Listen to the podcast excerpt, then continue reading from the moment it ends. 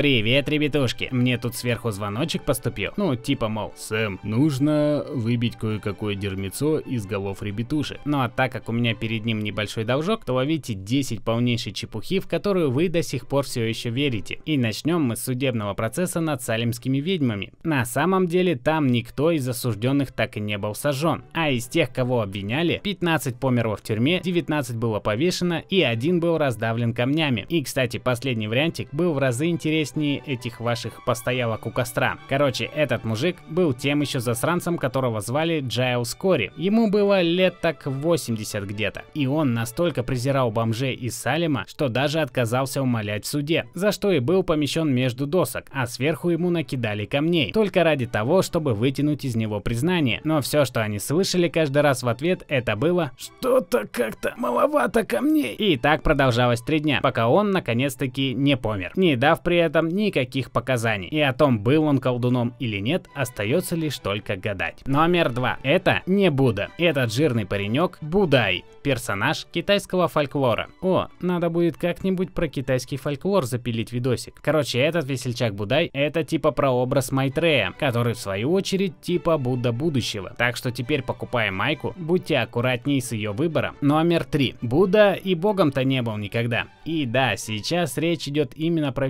изображенного на всех статуэтках и прочее чувачка. Этот обычный смертный по имени Гуатама, который не первый и не последний достиг там чего-то там такого, чего тебе вообще не светит достичь. И да, с выбором этой майки теперь тоже поаккуратней. Номер 4. Вы когда-нибудь слышали о вомиториуме? И нет, это не то место, куда римская элита ходила освобождать место для очередной порции зрачка кальмара-девственника или пупырки щупальца осьминога, которого съел и 5 дней переваривал кит. Но на самом деле это просто большой проход, чтобы орда горожан, пришедших в Колизей, могла свободно оттуда свалить. Номер 5. Ельцин никогда не говорил «Я устал, я ухожу». Не верите? Тогда просто посмотрите его обращение. Если, конечно, вы не зациклены на каких-нибудь масонах, которые специально вырезали этот кусок. Удаляй нахер этот фрагмент. На самом деле это просто эффект Манделы. Это когда у большинства людей совпадают ложные воспоминания. На самом же деле выражение «я устал, я ухожу»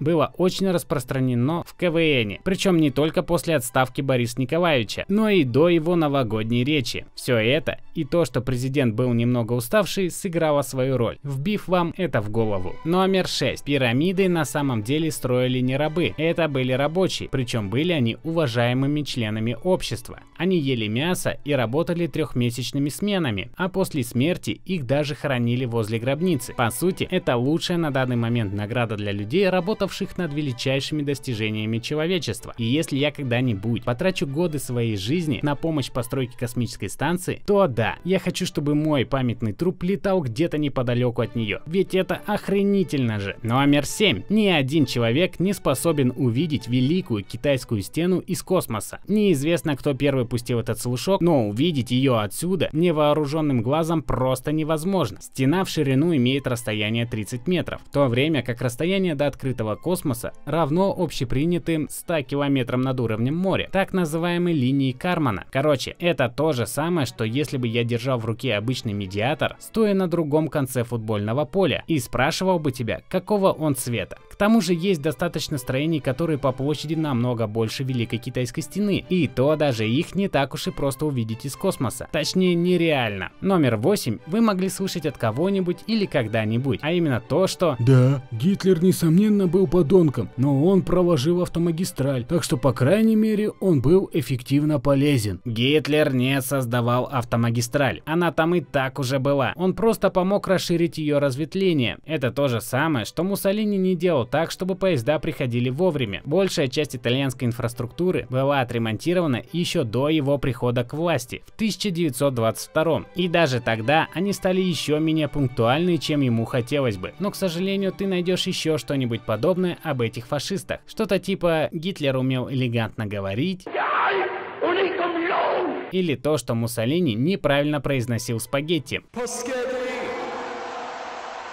Номер 9. Железная дева на самом деле никогда не была средневековым орудием смертной казни. Просто кто-то из археологов в 19 веке увидел возле старого металлического гроба немного шипов и сказал, а не будет ли это слишком дико, если мы приделаем эти штуки сюда? Ну типа, что если кого-то сюда засунуть, то они его нахрен проткнут. Корнелю, ты больной ублюдок. Но мне это нравится. Поставим эту хрень в музей. И теперь Железная Дева реально. Так что все можно сделать реальным настолько, насколько это возможно. Помните это, ребятушки. Номер 10. Эйнштейн никогда не был плох в математике. Он так-то еще в 15 лет мастерски решал интегральные и дифференциальные уравнения. Я на 99% уверен в том, что этот слушок пустили лишь для того, чтобы гребаные токсикоманы чувствовали себя умнее, чем они есть на самом деле. Ну что ж, поздравляю тебя. Похоже, ты провалил контрольную по предалгебре в третий раз. Ты вообще планируешь выпускаться? О, ну как бы я все еще как, ну это, знаменитый умнейший человек науки, так что да, только верьте в меня.